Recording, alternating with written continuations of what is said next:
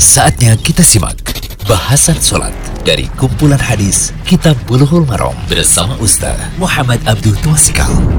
Alhamdulillah wassalatu wassalamu ala Rasulillah wa ala alihi wa sahbihi wasallam. Kali ini kita berada di audio kelima dari Kitab Bulughul Maram, Kitab Sholat. Masih al-mawaqit tentang waktu sholat. Kita lihat hadis ke seratus lima puluh delapan. Nah, hadis ini menjelaskan tentang masih waktu sholat, ini kaitannya dengan waktu sholat isya.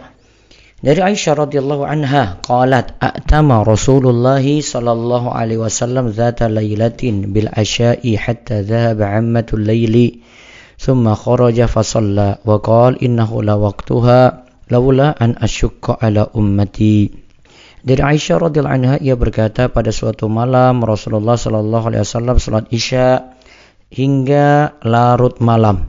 Kemudian beliau keluar dan sholat isya seraya bersabda, sungguh inilah waktunya jika tidak memberatkan umatku. Hadis riwayat Muslim.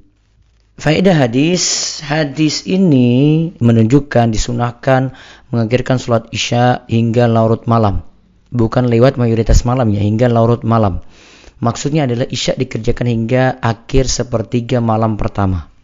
Nah, kalau kita hitung larut malam atau tadi sepertiga malam ya sekitar jam sepuluh. Namun kalau kita pakai patokan akhir waktu isya itu pertengahan malam, berarti sekitar jam sebelas malam. Karena waktu malam dihitung dari maghrib sampai subuh.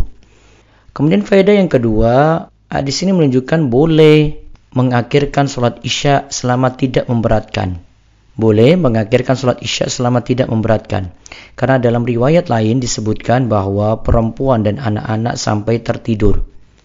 Kemudian yang ketiga, waktu sholat isya begitu panjang. Kemudian yang keempat, sholat isya itu lebih bagus dikerjakan di akhir menurut sebagian ulama. Seperti Imam Ash-Shan'ani dalam Subulussalam. Berbeda halnya dengan sholat maghrib yang dikerjakan pada awal waktu. Nah, dalam audio sebelumnya sudah kita bahas. Nah, kalau sholat isya mau diundur tidak masalah. Ya, selama tadi ya tidak memberatkan. Kemudian faedah yang kelima, para sahabat Nabi sangat menghormati Nabi Shallallahu Alaihi Wasallam sehingga mereka tidak mendahulukan sholat isya dengan orang-orang dan sabar menunggu beliau. Jadi siapa yang jadi imam, nah itu ditunggu. Kemudian yang keenam, hendaklah kita memperhatikan kesulitan. Adanya kesulitan akan mendatangkan kemudahan. Ya, kalau memang sulit dikerjakan awal waktu boleh diundur. Namun kalau memang diundur malah membuat sulit, ya mending dikerjakan di awal waktu. Wallahu a'lam bishawab.